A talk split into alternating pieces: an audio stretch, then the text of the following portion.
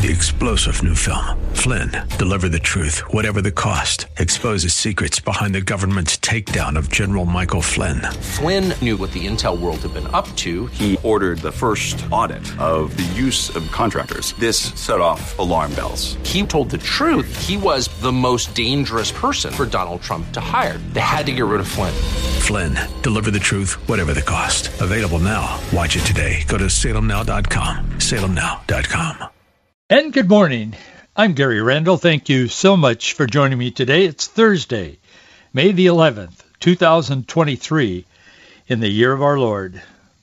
Today in 1647, Peter Stuyvesant arrived in New Amsterdam to become the governor of New Netherland.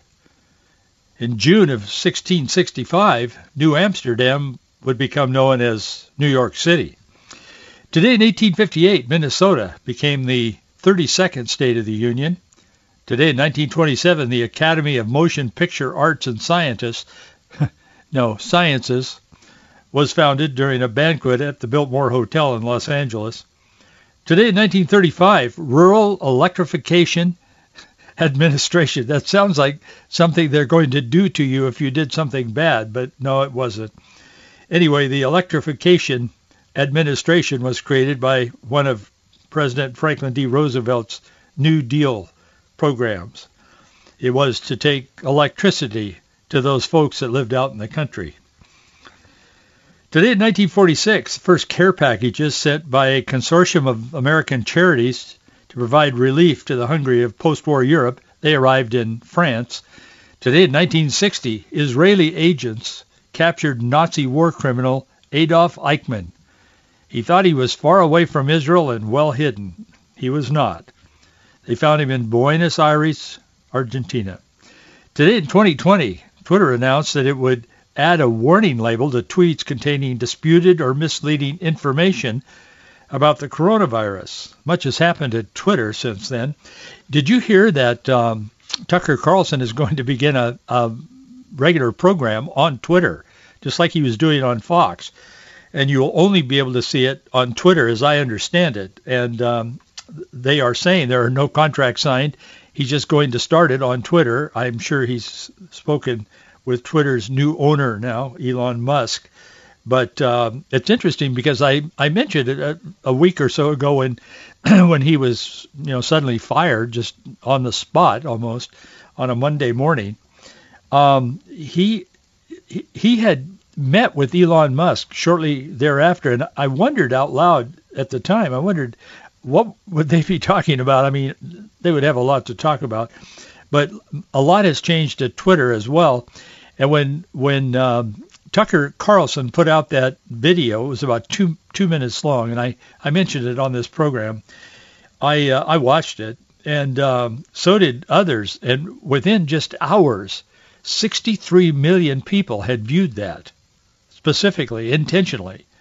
So I think that was probably what led Tucker and the people around him to say, man, we can do this. And so rather than going on another existing news platform like Newsmax had, had gone after him and probably some other conservative groups.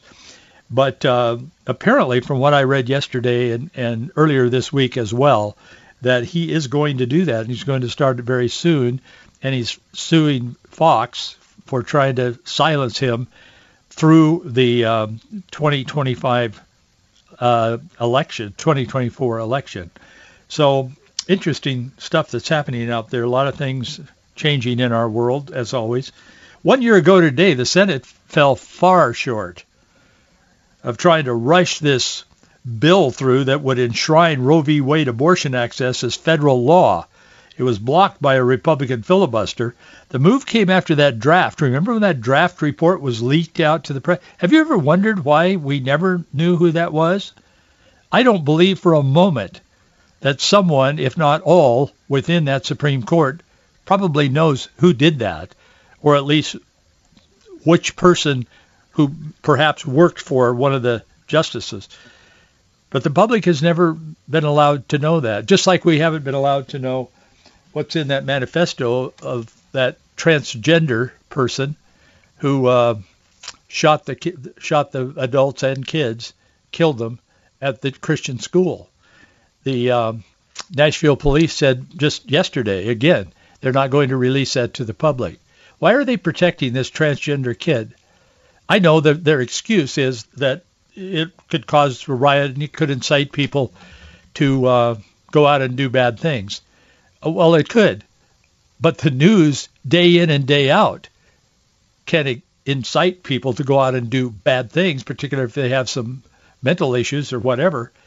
So why would they pick that and not allow the public to know what that person was writing before they um, before the person went out and killed six people in a Christian school in Nashville?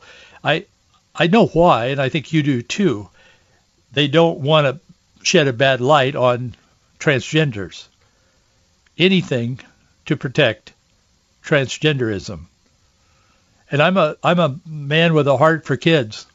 I was a youth pastor for years, longer than most of my other friends that were youth pastors. You can only do that so long; it'll kill you after a while.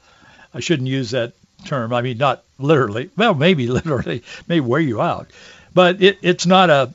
It, it's a you know it's an active role of ministry. But I loved kids so much, and Marjorie and I loved kids, and and it just we just kept doing it, and finally I became a quote unquote real pastor. But anyway, um, it, I know they're trying to protect this transgender movement. And I wish they wouldn't do that. I wish they would just be honest about it and just let the public know. We have a right to know.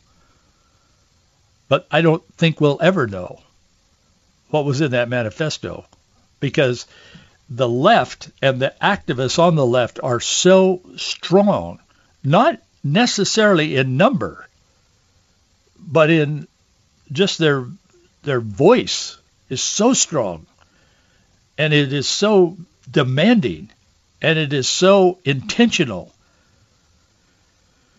and it's led by the president of the United States. I mean, that's probably, I mean, it appears it's one of the most important issues he has. I mean, forget China and Russia and all these guys running around the world, you know, thumbing their nose and other things at us in the United States. Forget that he is, has the back of the transgenders and the LGBTQ movement and, and so on. I wish he had a little more empathy toward biblical Christians sometimes, but I guess that's not in the works. I was reading this morning Psalm 37. Let me share a little bit of that with you. Fret not thyself because of evil doers, neither be thou envious against the workers of iniquity. This is a psalm that's written by David. It's it's kind of a it's kind of a little memo on uh, it's the inspired infallible word of God, but it's kind of like a memo that it, it it's it's kind of um, expressing the happy state of the godly and the short-lived prosperity of the wicked. I mean, it's saying just it isn't over till it's over. That's what the psalmist David is saying. Fret not thyself against evildoers, neither be thou envious against the workers of iniquity. For they shall be cut down like the grass. I know that isn't politically correct, but I'm reading the Bible. They shall be cut down like the grass and wither as the green herb. Trust in the Lord and do good. So thou shalt dwell in the land, and verily thou shalt be fed. Delight thyself also in the Lord, and he will give thee the desires of thine heart. Verse 7, Rest in the Lord and wait patiently for him. Fret not thyself because of him who prospereth in his way, because of the man who bringeth wicked devices to pass. And that's pretty much the way that chapter rolls. You you read through that and it's talking about he's the writer David is acknowledging that all of this stuff is going on in the world, but don't fret about it. He's saying just don't worry about it. God is in control. And God will bless the righteous. God will bless those who follow him and serve him and and claim the name of the Lord and worship him in their life and their deeds and their actions and their words and so on and and ask him to forgive us of our sins when we fail and we will fail and we do fail and we do sin. But he's talking about that the Lord the Lord is with his people and that's what this whole chapter is about. In fact, verse 23 in Psalm 37 says, the steps of a good man are ordered by the Lord, and he delighteth in his way. So God not only is asking us to just be patient, stay with me. God is in control. He's going to do some great things. And in the meantime, he's going to direct our steps. He will give us understanding, and it will come through his word because his word is the absolute, the last word. It is the truth. Everything else has to pass the test according to the word of God because everything else is going to fade away. It's going to be cut down like withered grass. Everything will go except the word of God. Blessed be the name of the Lord. I'm thankful for that God has given us his word. A new Washington state law has drawn some national attention after opponents said it elevates state authority over parental rights. I talked about this last week. Allowing minors to pursue medical gender-changing interventions and abortions without parents' consent or even parents' knowledge. When this came up and it was passed by a far left Washington state legislature, people began to encourage Governor Jay Inslee not to sign it. But oh no, he signed Senate Bill 5599 into law on Tuesday, day before yesterday. The controversial measure drew protests at state capitol last month. There were a bunch of you that were there. I'm sure many of you listening to this program, or at least some of you, were there. I have strongly opposed this bill on this program and in some of my writing. The alliance of soon-to-depart Governor Inslee with uninformed elected, elected officials and hardcore homosexual activists in the legislature will forever, this will forever be a feature of Inslee's legacy, a scar on the children, a broken heart in parents whose family has been indelibly changed by this atrocity. They are not only ripping babies out of the womb of the mother, but now they are ripping born children out of the arms of their parents. This is not right. This will not continue. God will not allow this forever. I want to talk to you a little bit about that. Washington Democrats refuse to criminalize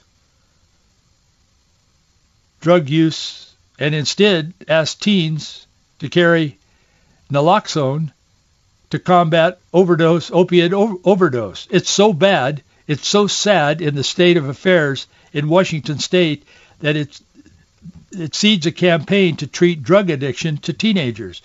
The Washington State Health Care Authority recently launched the Friends for Life campaign. It encourages teens to carry this naloxone and instructs them when to use it to save the life of someone suffering an overdose. Rather than do what they can do to treat addicts. Democrats continue to approach the crisis via a, well, I, I would call it, and I think they call it, a harm reduction model. What that means is they're, they're simply opening the door. They have opened the door. Oregon has done the same thing. It isn't just Washington. Oregon is doing the same thing. Idaho obviously is not. California is thinking about it. They're thinking about following Washington on this issue. But what they have done is they have said, we know you're going to use drugs. We know you're going to shoot it up and be high most of the time. And, and they're saying, when you're not high, here's how to save the life of one of your friends who are legally doing drugs, being high. I mean, where does that lead a culture? It leads it to disaster. It leads it to the dustbin of history is what it does. I don't want to get off on this this morning, but I will. I will tell you, as a kid growing up in Washington State, who, what is the, who are these people? I mean, we got hacks at school, and I'm not that old. We got hacks if we did something wrong with a board, with a paddle, and they stung. I mean, I was good. I never did anything. They stung. They hurt. Nobody got sued. I'm not suggesting we go back to that, but I'm, I'm saying, how did we get to this place in one generation? Fatal drug overdoses continue to skyrocket across Washington state. In King County, in King County alone, There have already been 463 fatal doses. This is not the state. This is King County, the county that decides who gets elected in statewide offices for the most part. Fatal drug overdoses is epidemic. 463 fatal overdoses in King County so far. That puts the, the county on pace to exceed last year's record high of 1,000 deaths. Led by lame duck governor Jay Inslee. Democrats who have total control of the state, they refuse to take the drug crisis seriously, apparently, or they are, they are so terribly uninformed they don't know what's going on. In either case, they should not be serving in the state legislature. Their soft on crime policies are largely to blame for the preventable deaths. Their reluctance to make illicit drug possession and public use a crime is making the situation worse than it already was. David um, Jason Rantz was on Fox News yesterday with David uh, or Dana Perino, and uh, they were talking about Washington State's problems. Rantz has a, a talk show in Seattle on um, I think it's KIRO in the afternoons sometime. I can't remember the time, but it's in the afternoons. Uh, he was talking about Bellingham, and he said that Bellingham now regrets legalizing drugs. Overdose overdose deaths have spiked. Seattle slouches forward following the wisdom of the far left ideology, so-called progressivism. As I said, Oregon is doing the same thing. They're walking down that same path. I don't know what these guys are thinking. Again, and this isn't about me, but having been a youth pastor, I've lived with these kids. I mean, Marjorie and I have I, the stories. the stories are endless. I, I mean, I've I've had kids so drugged out find their way to our church and get past the front desk and end up in my office. And they don't even know where they are. I had one kid come in when I was a youth pastor, and he got past the lady at the front desk out there and got in there. And anyway, he walked into my office and he said he couldn't hardly talk. He was so stoned. And, and he said, he said, they told me if I came here, you could fix me. I told him, I said, man, I can't fix you, but I know someone who can. I said, let me tell you about Jesus Christ. He goes, wow, I've heard of him. I mean, I've lived with this, and these guys are on the wrong path this junk that they're doing is not only not helpful, it's destructive. I don't know what's the matter with them. I really don't. I don't I can't believe that these people who sat in that the big room in Olympia and elsewhere, Oregon is the same way. I can't for a moment think that they really know the the harm they're doing to children and families. And if they do, they should be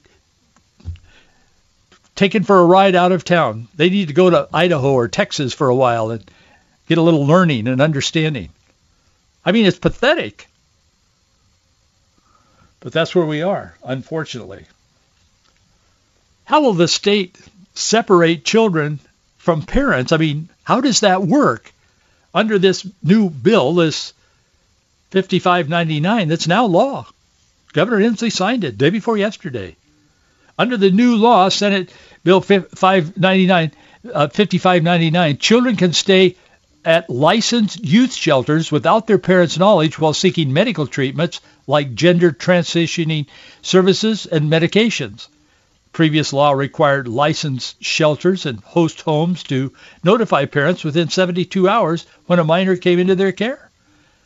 The protected health care services include gender altering procedures, which for minors included anything prescribed by a doctor, and you can find doctors that will prescribe anything. They'll treat dys- dysphoria. The bill says, quote, gender-affirming treatment can be prescribed to two-spirit, transgender, non-binary, and other gender diverse individuals. Have you ever felt like you were drowning in words when you listen to these people? This is child abuse. I mean, plain and simple. It isn't of God. God will not allow this to go on. He will not bless this. We know that young people experiencing homelessness, you know, people aren't homeless anymore. They're experiencing homeless, homelessness. They always are playing with words to mislead and to deceive people. Anyway, we know that young people experiencing homelessness are exposed to dangerous and harmful outcomes. This is why we must take every step we can ensure their safety. This would be one of those steps. I'm quoting Representative Marko Liias. He put out a prepared statement the other day. He said, uh, quote, he continued, this legislation ensures that our trans youth have safe options and access to secure, stable shelter when they may not be welcome at home. Marco is a homosexual activist and a state representative. He is misleading, he's uninformed, or he simply isn't telling the truth. His Democrat colleagues in public have certainly been deceived. He is the probably the main voice on this issue. There's a lot of pushback from parents in every single Republican state legislature. God bless them. Every single Republican in Washington state legislature voted against this bill. But that didn't matter because Governor Inslee could have vetoed it, but clearly he's on board with the state taking the child away from the parent when it comes to gender dysphoria, a time when kids need their parents most. Of all the things as a youth pastor I heard, I heard, I wish I knew my dad, or I wish I could be with my dad, or I wish I could be with my mom, or whatever. These kids take off. And it wasn't because their parents were making wrong choices. Occasionally that is the case, and that needs to be dealt with separately. I understand that. But I'm talking about the fact that they just go out and they don't want any authority. And now we have the state bowing on their knees before these children who desperately need help. They don't need to be condemned to death by legalizing any kind of drug use. Drug use kills people. Drug use is demonic. The Bible makes that connection. Make no mistake about it. It's not just something that's chemical. There's a spiritual component in drug abuse pharmakeia. State Senator, Republican leader John Braun, he said this is troubling legislation. He said it clears the uh, he said it clears the way for kids to game the system by taking away parents' God-given rights. He's right. He said the only thing Senate Bill 5599 would do is cause harm by driving a wedge between vulnerable kids and their parents at a time when a teen lacks the perception and judgment to make critical life-altering decisions. Braun said a parent may not even know why the child ran away and could involve law enforcement or other groups in a desperate search, all the while going through an unnecessary emotional nightmare, imagining the worst about what might have happened. Well, if their child is in the hands of these leftists, it probably is about the worst thing that could happen short of death itself. Braun also said that children's brains are not fully developed until they're at least 22 years of age, which means Democrats are punishing minors and pushing them to believe that they can make a life-altering decision that they may regret one day. He's right. Conservative Ladies of Washington, that's a conservative group of women, Conservative Ladies of Washington, they put out a statement. They said this bill is an assault on children and parental rights in Washington state. This bill allows adults to prey on special needs children or children with trauma, mood disorders, other mental health issues, shutting out parents and severing this critical relationship for children in order to do irreversible procedures is destructive and often deadly for these children.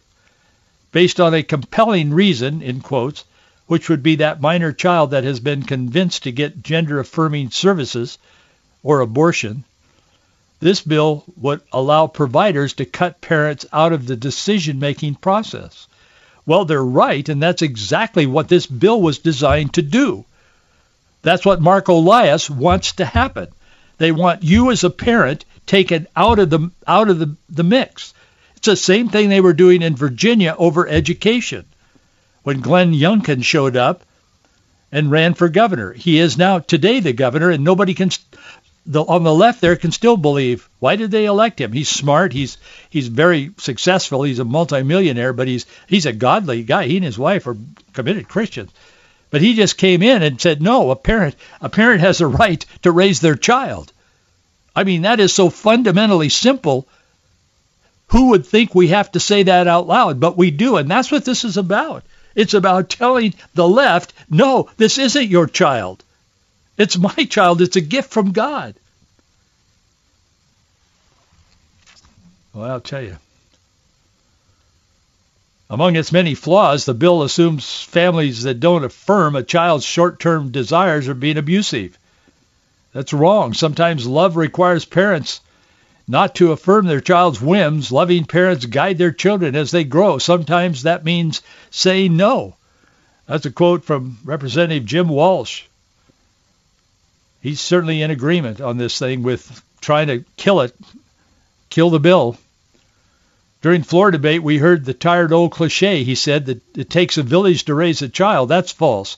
He said that notion has resulted in exploding crime rates, homelessness, and rising teen suicide rates in Washington. Enough. So what can we do? What can be done? Well, you, we can certainly pray and, and just continue to stand for what is right. I've mentioned a couple of times recently, it's just been on my heart to to say that, and I, I have a couple of times, but let me say it again. Just let your light shine in the darkness. Don't let the devil blow it out. Don't put it under a bushel. This is not my advice. This is what Jesus taught. Stand up for righteousness. Stand for what is good. And You say, man, Gary, I'm standing, but everything's going to hell in a handbasket. Yeah, it is. We're not God and we can only do what we can do, but we can be faithful to him and faithful to his promises and faithful to his teaching in the Word of God. And we can take a stand. God will call, allow some of us to do things different or other than what others will do. Not everybody should probably get up and get on the radio every morning, but we can do what we what we find our hand to do. And I believe God is just calling us to faithfulness and he wants us he wants us to stand in the gap and tell people what's really going on. Be a voice, be a light in the darkness, be salt. Slow down the decay. Stand for what is good and what is decent and what God would have us to be as people, his people, his creation.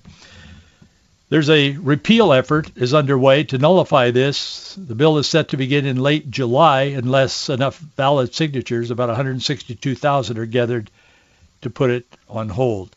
That movement is starting in Washington state. We'll make you aware as we have more details. You should sign that petition. Thanks for being with me today, and thank you for your support. We need it. I'll see you tomorrow. Three-star general Michael J. Flynn, head of the Pentagon Intelligence Agency, knew all the government's dirty secrets. He was one of the most respected generals in the military. Flynn knew what the intel world had been up to. He understood its funding. He ordered the first audit of the use of contractors. This set off alarm bells. The explosive new documentary, Flynn, Deliver the Truth, Whatever the Cost, uncovers the facts behind this scandal. Flynn told the truth. He was the most dangerous person for Donald Trump to hire. I find out the worst enemy that I'm going to face in my life is right here in America. They took my assessment and they wanted me to change it. And I was like, I'm not changing it. They had to get rid of Flynn with in-depth interviews, archival footage, and never-before-seen personal records of the man behind the headlines. I just felt like I was drowning. Flynn, deliver the truth, whatever the cost. Available now. Watch it today. Go to salemnow.com. salemnow.com.